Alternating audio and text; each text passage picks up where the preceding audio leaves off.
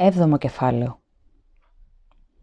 «Αν υπάρχει ελπίδα, αυτή βρίσκεται στους προλετάριους», έγραψε ο Βίνστον.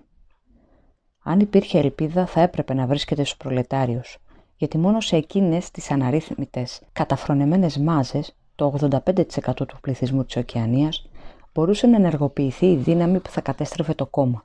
Το κόμμα δεν μπορούσε να ανατραπεί εκ των έσω. Οι εχθροί του, αν είχε πλέον εχθρούς, δεν γνώριζαν τον τρόπο να μαζευτούν ή να αναγνωρίσουν ένα τον άλλον.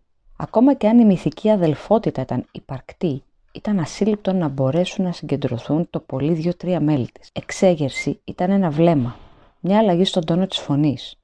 Το πολύ ένας ευκαιριακός ψήθυρος. Οι προλετάριοι όμως, αν κατάφεραν με κάποιο τρόπο να συνειδητοποιήσουν τη δύναμή τους, δεν θα είχαν ανάγκη να συνομωτήσουν δεν θα είχαν παρά να σηκωθούν και να τυναχτούν, όπως το άλογο τεινάζει τις μύγες από πάνω του. Αν τους έκανε κέφι, θα μπορούσαν να διαλύσουν σε κομματάκια το κόμμα, το επόμενο πρωί κιόλας. Αργά ή γρήγορα, στα σίγουρα θα αντιλαμβάνονταν τη δύναμή τους.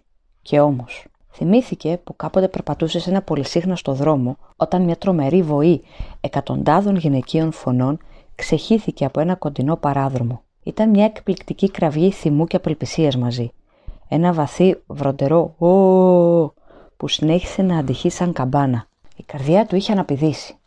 Ξεκίνησε, είχε σκεφτεί τότε, μια εξέγερση.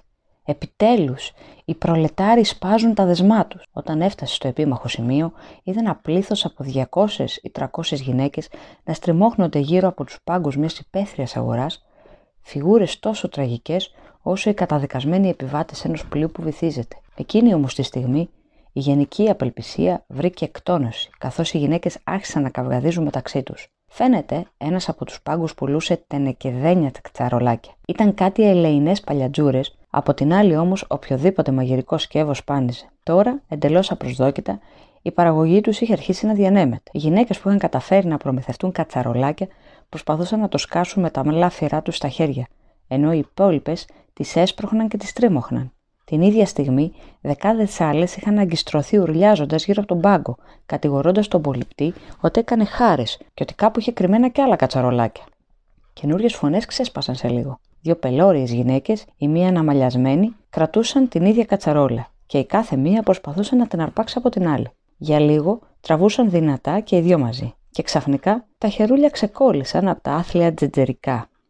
Ο Βίνστον τις παρακολουθούσε με απέχθεια.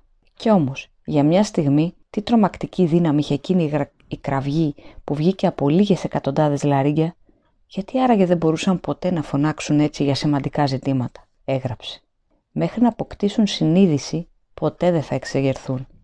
Και όσο ότου εξεγερθούν, ποτέ δεν θα αποκτήσουν συνείδηση.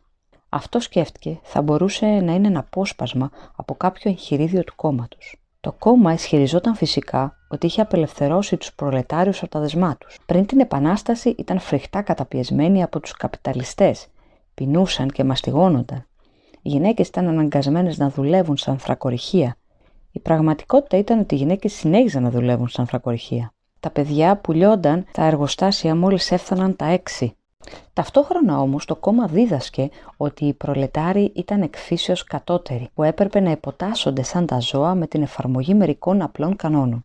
Στην πραγματικότητα λίγα πράγματα ήταν γνωστά σχετικά με τους προλετάριους. Δεν χρειάζονταν να ξέρεις περισσότερα. Όσο συνέχιζαν να δουλεύουν και να αναπαράγονται, οι υπόλοιπες δραστηριότητές τους δεν είχαν καμία σημασία. Αφημένοι στην τύχη τους, σαν το κοπάδι που τριγυρνάει ξέφραγκο στις παιδιάδε της Αργεντινής είχαν υιοθετήσει έναν τρόπο ζωής που τους φαινόταν φυσιολογικός, σαν προγονικό πρότυπο. Γεννιόνταν, μεγάλωναν στην αθλειότητα, άρχισαν να δουλεύουν από τα 12, διένυαν μια σύντομη περίοδο ομορφιάς και σεξουαλικής ευεξίας, παντρεύονταν στα 20, στα 30 τους είχαν ήδη μπει στη μέση ηλικία και τέλος, στο μεγαλύτερο ποσοστό τους, πέθαναν στα 60. Η βαριά χειρονακτική εργασία, η φροντίδα του σπιτιού και των παιδιών, οι καυγάδες με τους γείτονες για ασήμαντη αφορμή, οι ταινίες, η μπύρα και πάνω απ' όλα ο τζόγος ήταν οι μόνες τους σκοτούρες. Δεν ήταν δύσκολο να τους τυθασεύσεις.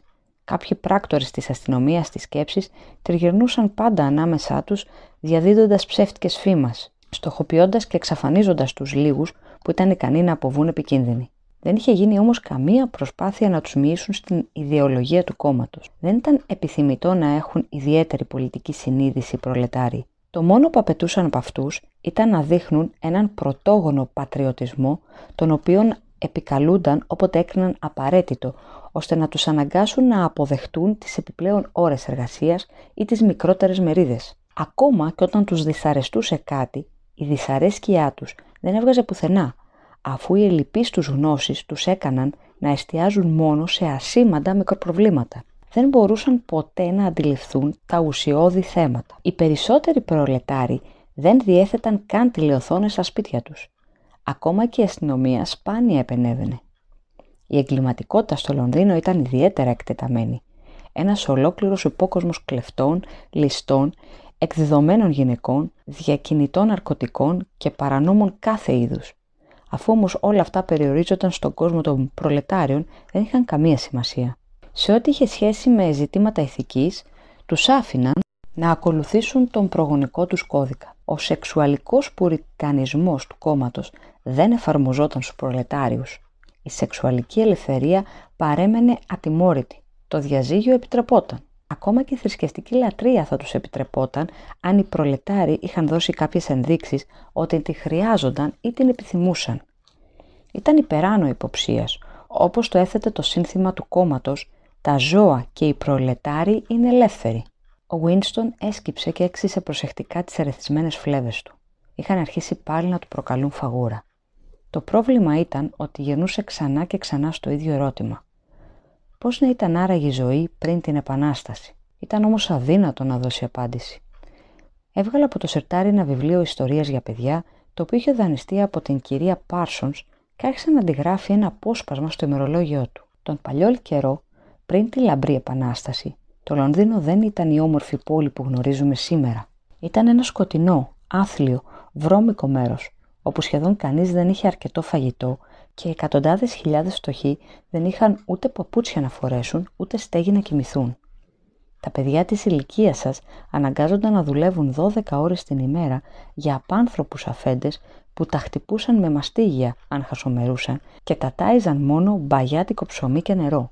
Όμως, μέσα σε αυτή τη φοβερή φτώχεια υπήρχαν και λίγα πανέμορφα σπίτια.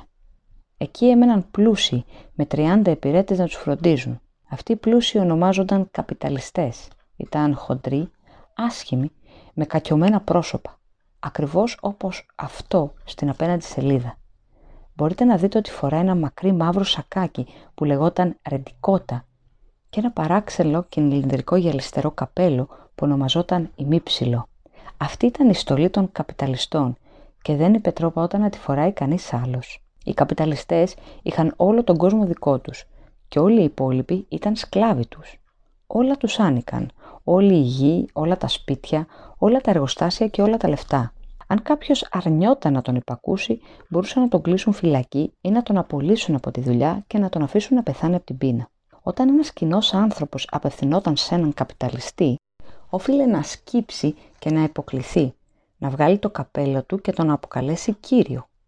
Ο αρχηγός των καπιταλιστών ονομαζόταν βασιλιάς και το γνώριζε το παραμύθι ο Winston. Μετά θα αναφερόταν στους επισκόπους με τα πολυτελή άμφια, στους δικαστές με τη στιβένουσα από Ερμήνα, στα εργαλεία βασανιστήριων, στον τροχό, στον κύφωνα, στα μαστίγια, στο επίσημο δείπνο του Λόρδου Δημάρχου και στη συνήθεια να φυλάνε τα πόδια του Πάπα. Υπήρχε και κάτι που το ονόμαζαν «δικαίωμα της πρώτης νύχτας», που προφανώς δεν μπορούσε να αναφερθεί σε παιδικό βιβλίο. Επρόκειται για τον νόμο που έδινε σε κάθε καπιταλιστή το δικαίωμα να κοιμάται με τις γυναίκες των εργαζομένων του. Πώς μπορούσες να γνωρίζεις πόσα από όλα αυτά ήταν ψέματα; Μπορεί να ήταν αλήθεια ότι ο μέσος άνθρωπος είχε καλύτερη διαβίωση σήμερα παρά τις μέρες πριν την Επανάσταση.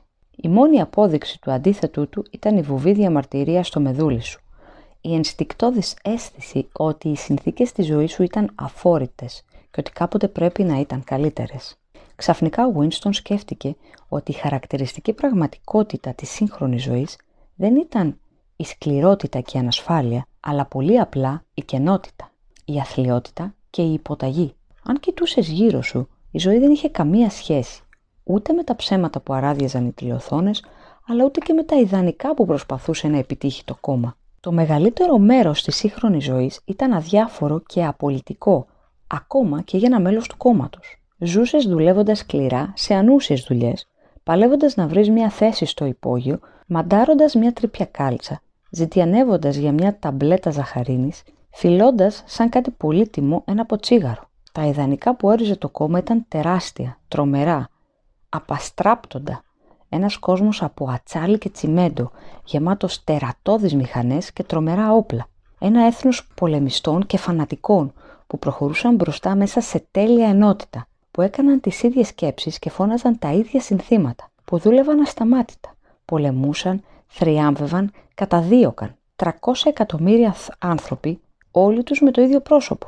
Η πραγματικότητα ήταν σαθρές, τρισάθλιες πόλεις γεμάτες υποσυτισμένους ανθρώπους που σέρνονταν με τρίπια παπούτσια που ζούσαν σε προχειρομπαλωμένα σπίτια του 19ου αιώνα, τα οποία βρωμούσαν λάχανο και άθλιες τουαλέτες. Του φαινόταν πως έβλεπα σαν σε όραμα το Λονδίνο αχανές, ερυπωμένο, μια πόλη εκατομμυρίων σκουπιδοντενεκέδων.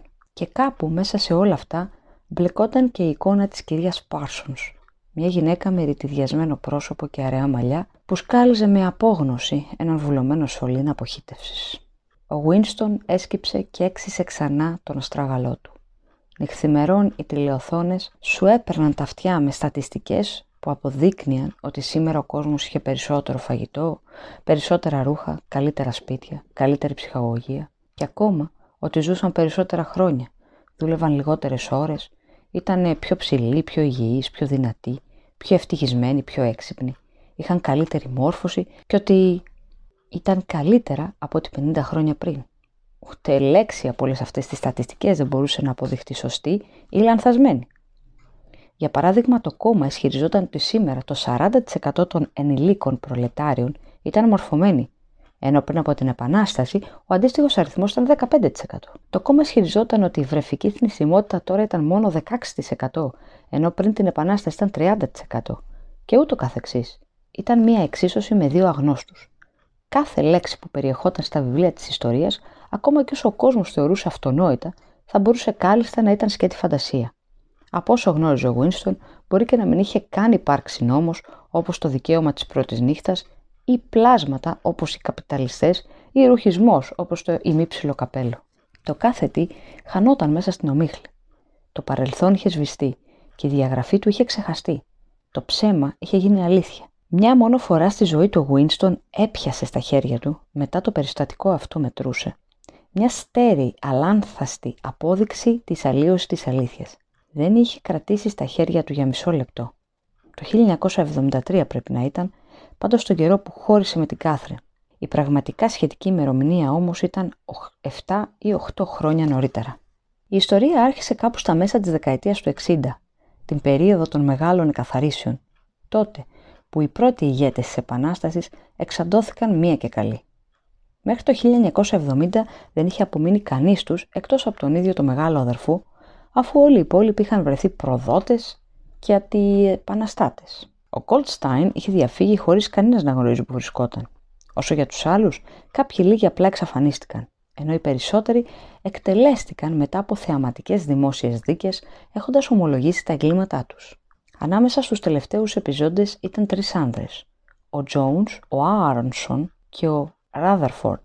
Πρέπει να ήταν γύρω στο 1965 όταν συνέλαβαν αυτούς τους τρεις.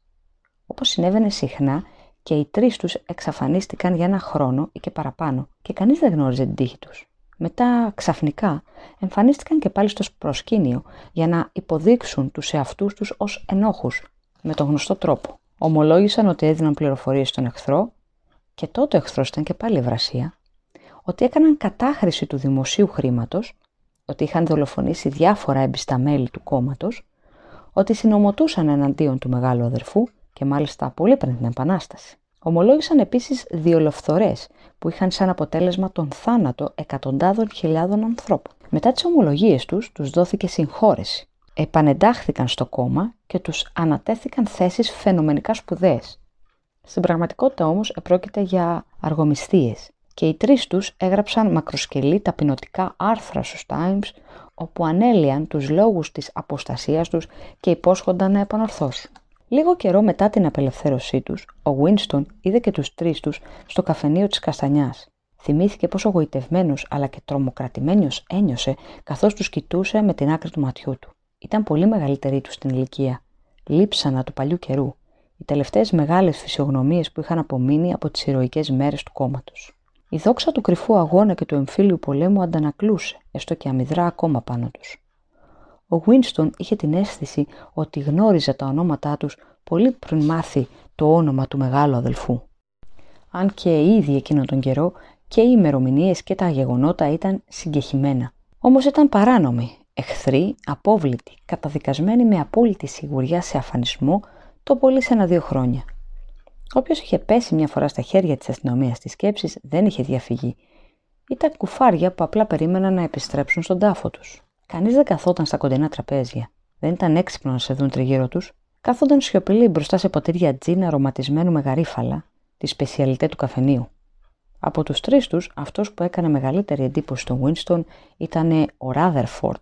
Κάποτε ήταν φημισμένος γελιογράφος και τα σκληρά του σκίτσα είχαν ανάψει τη φλόγα στην κοινή γνώμη. Και πριν την Επανάσταση και κατά τη διάρκεια της. Ακόμα και τώρα, σε αραιά διαστήματα, σκίτσα του εμφανίζονταν στους Times. Ήταν όμως απομίμηση της προηγούμενης τεχνοτροπίας του και παράδοξα άτονα, χωρίς πειθό. Αναμασούσαν πάντα τα παλιά θέματα. Άθλιες γειτονιές, πεινασμένα παιδιά, οδομαχίες, καπιταλιστές με ημίψηλα, ακόμα και στα οδορφράγματα οι καπιταλιστές έμοιαζαν να προσπαθούσαν να κρατήσουν τα καπέλα στα κεφάλια τους. Μια ατελείωτη, ανέλπιδη προσπάθεια επιστροφής στο παρελθόν. Ο Ράδερφορντ ήταν ένα πελώριο άνθρωπος με μακριά γκρίζα λιγδιασμένα μαλλιά. Το πρόσωπό του ήταν σακουλιασμένο, γεμάτο ουλές, ενώ τα χείλη του ήταν παχιά νεγροειδή. Κάποτε πρέπει να ήταν εξαιρετικά δυνατός. Τώρα το τεράστιο κορμί του συρρυκνωνόταν, έγερνε, διαλυόταν. Έμοιαζε να καταραίει μπροστά στα μάτια σου σαν το βουνό που γκρεμίζεται. Ήταν εκείνη η μοναχική ώρα που τα ρολόγια δείχνουν 15. Ο Winston δεν θυμόταν πια πώς είχε γίνει και είχε βρεθεί τέτοια ώρα στο καφενείο. Το μαγαζί ήταν σχεδόν άδειο. Μια σπαστική μουσική ξεχυνόταν από τις τηλεοθόνες. Οι τρεις άντρες κάθονταν στη γωνιά τους ασάλευτοι, αμήλυτοι, χωρίς να έχει πάρει κάποια παραγγελία. Ο σερβιτόρος ακούμπησε μπροστά τους από ένα δεύτερο ποτήρι τζιν. Υπήρχε μια σκακέρα πάνω στο τραπέζι τους. Τα πιόνια ήταν στημένα. Κανείς όμως δεν έπαιζε. Και τότε, για μισό λεπτό το πολύ, κάτι έπαθαν οι τηλεοθόνες. Ο σκοπός που έπαιζαν άλλαξε. Όπως άλλαξε και το ύφος της μουσικής. Έγινε. Ήταν δύσκολο όμως να περιγράψεις τον ήχο. Ήταν ένας τόνος ιδιαίτερος. Κοφτός, δυνατός, ηρωνικός. Και στο μυαλό του ο Γουίνστον το ονόμασε νότα φθοράς. Και μετά η φωνή τραγουδούσε μέσα από την τηλεοθόνη. Κάτω από την τεράστια καστανιά με ξέγραψες, με σε ξέγραψα κι εγώ. Εκεί στέκουν αυτοί και εμείς εδώ, κάτω από την τεράστια καστανιά. Οι τρεις άντρες ούτε αποκουνήθηκαν. Όταν όμως ο Βίνστον ξανακοίταξε το ερυπωμένο πρόσωπο του Ράδερφορντ, είδε τα μάτια του γεμάτα δάκρυα και για πρώτη φορά παρατήρησε με κάτι σαν εσωτερική ανατριχίλα, χωρίς να ξέρει για ποιο λόγο ανατρίχιασε, ότι ο Άρονσον και ο Ράδερφορντ είχαν σπασμένες μύτες.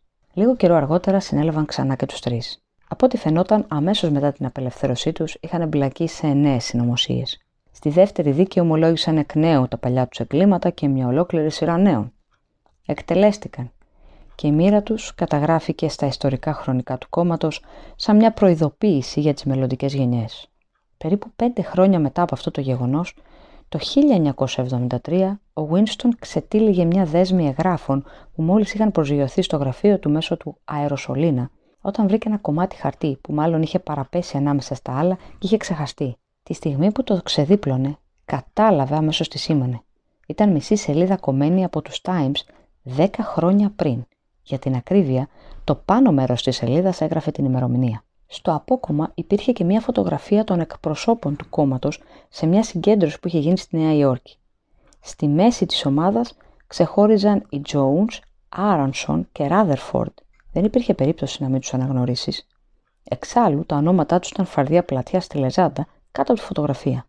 Το θέμα ήταν ότι και στις δύο δίκες οι τρεις άντρες είχαν ομολογήσει ότι βρισκόταν σε ευρασιατικό έδαφος. Είχαν πετάξει από ένα μυστικό αεροδρόμιο του Καναδά για μια συνάντηση κάπου στη Σιβερία. Επρόκειται για μια σύσκεψη του Γενικού Ευρασιατικού Επιτελείου, όπου οι τρεις αυτοί είχαν προδώσει σημαντικά στρατιωτικά μυστικά. Η ημερομηνία έχει αποτυπωθεί στη μνήμη του Winston καθώς συνέπεσε να είναι η μέρα του Άι Γιάννη. Σίγουρα όμως η όλη ιστορία θα είχε καταγραφεί και αλλού αμέτρητες φορές.